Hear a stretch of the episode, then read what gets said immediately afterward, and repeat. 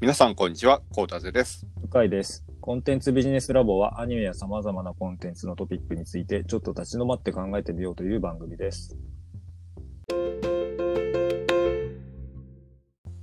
さて、今回のトピックなんですが、今年を代表する作品の一つに、半沢直樹がありますが、実写じゃなくてアニメで作ることって可能だと思います？まあ、いろんな前提が必要だと思うんですけどね。そもそも、いわゆる一般小説、ライトノベルとか、ウェブ小説のアロー系の小説とか、あと児童小説とか絵本とか、その辺はそこそこ、まあアニメ化の実績あるとは思うんですけど、まあ一般小説もないわけじゃないんですけど、はい。なかなかね、今のご時世企画通りづらいですよね。まあまあ、た確かにそうですよね。はい。であとどうしても選んでくるジャンル、まあ、アニメ側、まあ、企画出す側があんまりアンテナ張ってない領域じゃないですか。まあビジネスっていうか、うんまあこういう題材のものをそもそもって言ったところがあるので、まあ、あの、制作できるできないは別として、こういう企画が、じゃあアニメで上がってくる可能性がどれぐらいあるかって言ったら、まあ相当少ないですよね。そうですよね。確かにこう、アニメで面白くなるか、実写で面白くなるかって、やっぱ違うので、原作がそもそも。で、半沢直樹って実写にして面白い原作かなと思うので、まあアニメの方だとなかなか企画としては正直取りづらいなと思いますね。まあ企業とかね、ビジネス界をネタにした作品がゼロってわけでははい。ないんですけど、まあどうしても、もともとそのね、ターゲットとしてる世代のことを考えると、まあ等身大の主人公みたいなことを考えると、うん。まあ中高生、大学生ぐらいなところで、まあね、アラフォーのおっさんとか主人公に するような作品自体が、まあ少ないですし、まうん。あその後のね、キャラクタービジネスのとことか、映像単体で儲けるわけじゃないのが今のアニメ業界だとすると、はい。そういうところまで含めて考えたときに、まあこういう企画が通るかって言われるとなかなか難しいとこかな。まあそうですよね。で、ただ、アニメで作ることは可能ですよね。アニメにしましたっていうこと自体、面白いつまんないは別にして。まあ作ることは全然当然できるとは思いますけどね。はい。ただ、やっぱりこう、アニメって人間の些細なドラマっていうんですか、そういうのがちょっと描きにくいというか、例えば実写映像で3分間役者の顔ずっと静止画でこう 映してるだけでやっぱ役者瞬きしたりとか少し動いたりしてて、まあそれなりの絵が撮れるんですけど、アニメだとただ止まってる絵でしかないので、その辺はちょっとそうですね。なんか使いどころが逆ですよね。あの、三座なきなんか見ていただくとわかる通りで、こう、ここぞみたいなところは、まあ歌舞伎の見えみたいなもんなんで、逆にアップで顔を寄せて、そこの表情だったり、こう、間だったりで見せるみたいなことをやってるじゃないですか。いアニメの止めもまあまあ見せ場として止め使う時もありますけど、基本的にはなんていうか、こう、コスト削減のために 動かさない方がね、安いですからね、作るときに。そうですね。いわゆるリミテッドアニメ特地みたいな感じいですよね。かにこう動かさずに動いてるように見せるかみたいなのも演出の手腕だったりするみたいなところがあるから、まあ、真逆っちゃ真逆ですよね。そうですよね。で、やっぱり実写ドラマとか映画をこうベースにしたアニメ作品っていうのも最近もちょこちょこってあったりしますようね。ん。ただ、どれがとは言いませんが、なかなか成功例は少ないかなとは思ったりしてます。まあ、ジャンルによるのかもしれないですけどね。まあ、よく実写ドラマ、実写映画やってアニメも、の映画ドラマもやるみたいのは、まあ、最近でもあるか。まあ、ここ数年結構あったと思うんですよね。まあ、大体けどあれじゃないですか。あの恋愛ドラマというか、はいそう。いうやつで、まあ、実写にするときは、こう、役者とかもまあ、ジャニーズだったりとか、流行りのその時押されてる女優さんだったりとああいったところを使うみたいな、もうなんかある種フォーマット化してるところがありますよね。実写側は実写側で。まあまあそうですよね。はい。ねえ、まあそれをアニメでやってってなった時に、まあ何を求めるかですよね。ドラマ見たいんであれば、まあドラマってその実写映像って意味のドラマじゃなくて、ストーリーとか話っはい。ていう意味でのドラマを見たいんであれば、どっちか先に見ちゃったらもう一方、もう一つ見る意味ってなんだっけってことになるじゃないですか。うん。確かにそうですね。うん表現の違いとか、まあ、絵と実写だったり、まあ、声の演技と、まあ、そのリアルな演技とっていうのの違いだったりとかっていったところに、こう、違う価値が置けないと、まあ、両方出すとね、同じ、まあ、なんか、一一緒のプロジェクトとして出すと話題は集中できるので、宣伝的にははい。やりやすいんですけど、まあ、そういうデメリットもあるかなって気がしますよね。むしろ、こう、アニメから実写ドラマとか実写映画の方が、まあ、比較的、こう、うまくいってる。そうですね。感じがしますよねうんまあ、印象としてはそんな気がしますね。うん。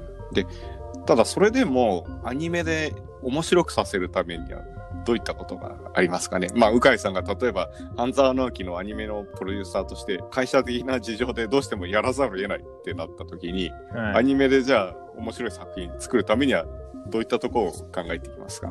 ああ、最低限プレスコにしないとダメなんじゃないですかね。なるほど。おそらく。声の演技が先行うで、ん。絵も組み立てく。ぐらいやった方がいいかなと。もう、極論、ロトスコであ やるとか、あ、はい。いう手はあるかな。まあ、安易な手としては、舞台設定だけ借りて、こう、ファンタジー世界だったりとか、こう、SF 世界だったりとかに舞台を置き換えて、こう、原案のように、まあ、法案して作るみたいな、そういうキャラクタービジネスとか、目先の、こうね、お金のこと考えると、そういう手に走りそうですけど、うん。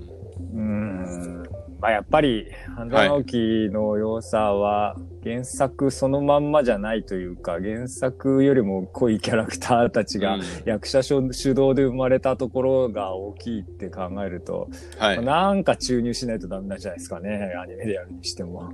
もしくは、朗読劇に紙芝居的な絵をつけちゃうみたいなあ。まあ、それでいいんだったら、それが一番楽ですけどね、あの、何でしたっけ。えー昔東映アニメさんでやってたガニメっていうのがあったと思うんですよ。ああいう形だと一番やりやすいんですけど、まあそれがこう、アニメかどうかっていうね、うん判断も出てきますけどね。そうですね。まあ、やっぱ動かしたいじゃないですか、アニメだから。そうですよね。じゃあ顔芸とかどうするんだとかいう問題も出てきますよね。やってもいいんじゃないですかね。顔芸をマジで、こう、本当に、まあ、アニメの顔って言ったら、基本そんなに動かさず、静止画で寄って、声優さんの喋りでって言ったところを、もう細かく顔の筋肉の動きとか、表情、目の目線、瞳、動向ぐらいまで全部作画するっていうはい。ことをやったら、それはそれで面白いんじゃないですかね。ああ、それはリアル方向な感じですか？リアル方向という、なんていうか、劇画を動かすような感じですか？ああ、なるほどね。僕あの、鬼面組みたいな感じにしちゃダメですか？怒られますかね？昔のね、ジャンプのま漫画でアニメみたいな。あそこまで行くとちょっと違う。また何を求めるかですよね。先に、だから、半沢直樹の実写ドラマが先に世にある世界観、世界線での話なのか、そ先に、まあそれがうん出る前の企画なのかによっても多分違うんじゃないですか。あの、半沢直樹のドラマがあった上だと、どんな感じ？ですかね。まあ、それで鬼面組やるって、いわゆるおそ松さんみたいなもんですよ。確かにそうですね。別物として振り切ってやる手はあるのかもしれないですけど。うん。あと、役者のアドリブの部分はどうするかっていう、ありますよね。うーんまあだからこそ、プレスコでやりたいなっていう気がしますけどね。おしまいですとかね。そのう辺ん。ですよね。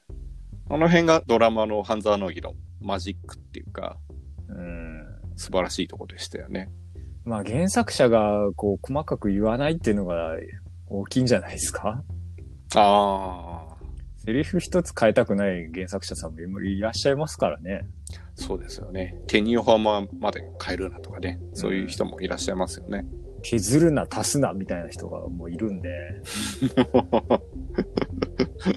で、あとあの、半沢直樹の何が半沢直樹なんだろうなって思ったんですよ。で、アニメにするにしても、まあ実写にするにしても、やっぱこう、半沢直樹のコアな部分ってどこなんだろうなっていうのは、ちょっと思それったと。は、あれじゃないですか？その、半沢直樹だけじゃなくて、その、半沢最初のシーズンからその、現、今の半沢直樹までの間に、半沢直樹路線のドラマが結構いっぱいあったじゃないですか。まあ、同じチームが作ってたやつだったり。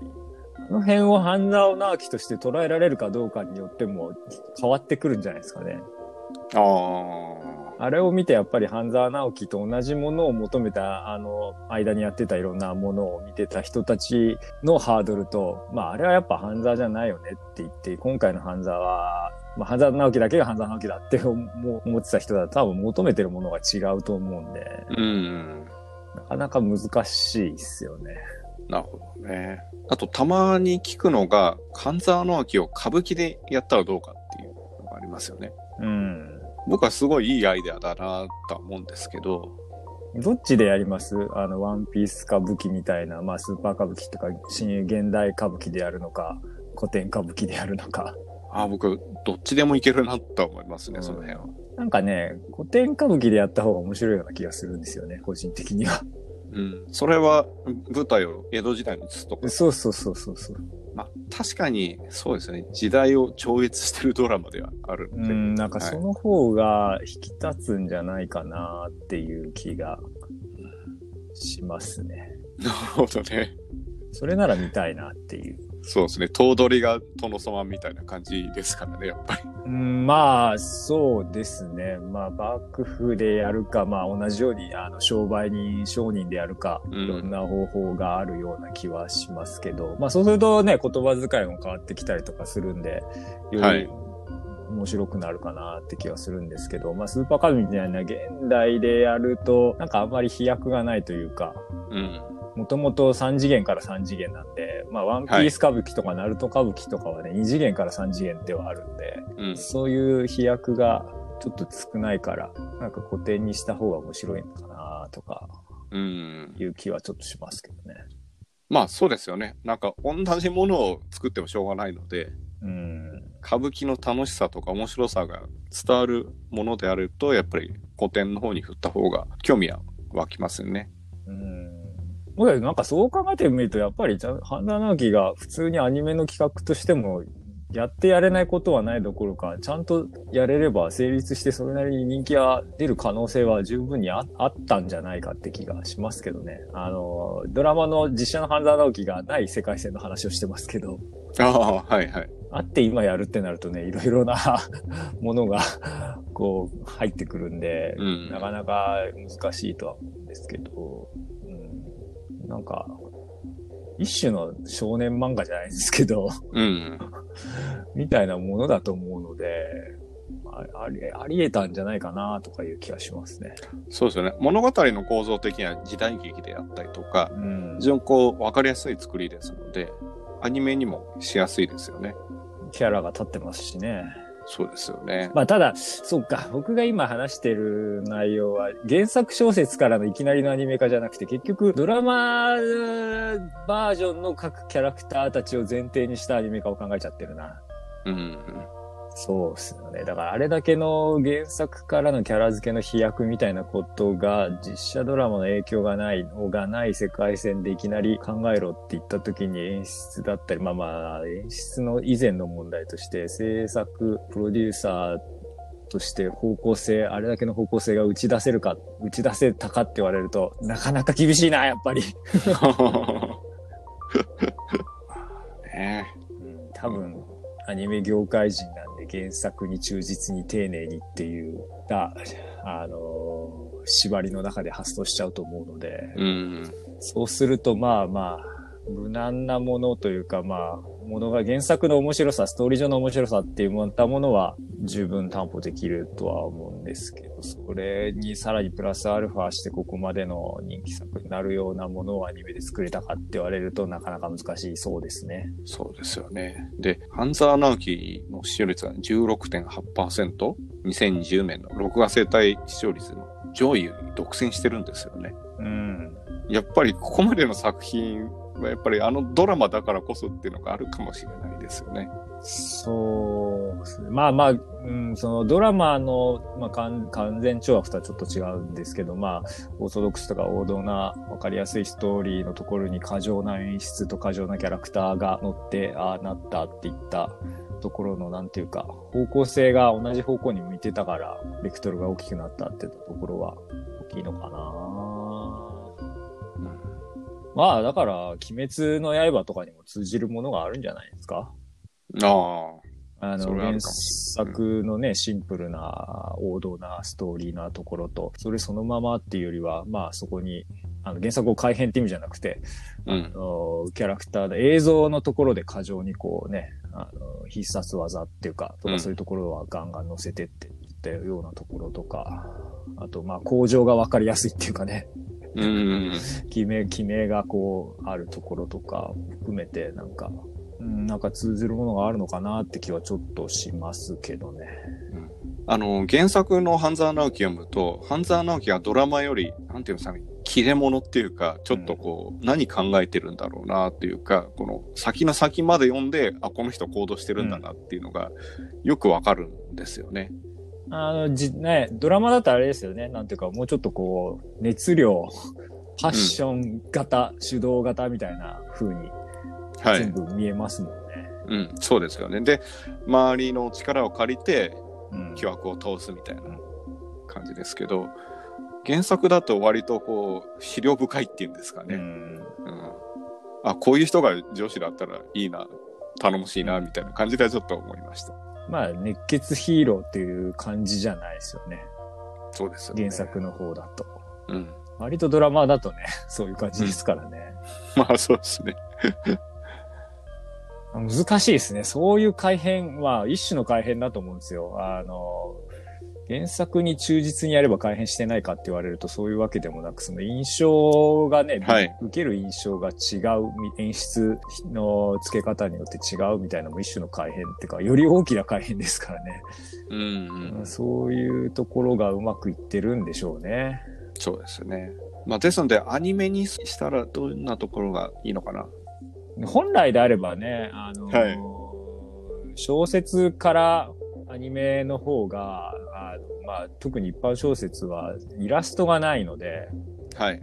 イメージに縛られることなく、こう、できるんですよね、本来。はい。で、まあ、最近の漫画は基本的に漫画描きの皆さんがどんどんこう、アニメの影響を受けずに漫画描きになった人なんて一人もいないだろうって感じなので、うんで、それも見てるアニメが、まあ、それなりにこう、まあ、昔の、いわゆる記号的なアニメ表現というか、まあ、手塚治虫とか藤子不二雄みたいな、こう、記号的な漫画キャラクターでストーリーやキャラを動かしていくっていうよりかは、もうちょっとこう、一人ずつのキャラクターへの時点で個性書き分けてみたいなことをしたのを、ののアニメを見て育って漫画家になってるんで、結構もう漫画の時点でかなりアニメ的だと思うんですよね、僕は。うん。相当カット割りとか、小回りイコールカット割りみたいな感じになる、はいかなってるし、みたいなことを考えると、で、そこからアニメ化するから、本来あんまり飛躍がないから、アニメ作る側は大変なんですよね。まだ忠実にやる方が無難ですって話には。うん。こう、間違い探しになりかねないんですよ、漫画からアニメって。うん。で、それが小説だと、ライトノベルとかはまあイラストでキャラクターデザインとかある、キャラクターデザインになるものがあるんですけど、一般小説だとそれがないから、本来はこう飛躍できるはずなんですけど、なかなかね、そういう機会も最近減ってきてるし、うん。難しいですよね。そうですよね。まあそういうことに長けてるスタッフも少ないというか、機会がないからね、育ってないっていうのがありますしね。もないし、まあ、機会も少ないし、機会がないイコール、それにお金出す出さないの、ジャッジする方もわからないっていうか、リスクになるんで、うん。まあ、基本今、全体的にリスク取らないから、前例がある、まあ、最低限スタッフ、まあ、オリジナルとかだったらスタッフの名前が重要だし、何かこう、担保になるような原作力だったりとか、はい。担保になるものがないことには、企画取らないし、判断もできないですからね、我々は今。まあそうですよね。で、まとめると、半沢直樹をアニメで作ることは可能かっていうところなんですけど、ただ作ることは可能だけど、それを作品として成立させるのはかなり難しいところはありますよっていうただ感じですかね。作るだけならできる。ただ、今のドラマの半沢みたいな、すごいヒット作というか、多くの人に共感してもらえるとか、いったものまでできるかどうかは、現状のアニメ業界の環境だとはい。難しいっていう感じじゃないですか。あなるほど。わかりました。ありがとうございます。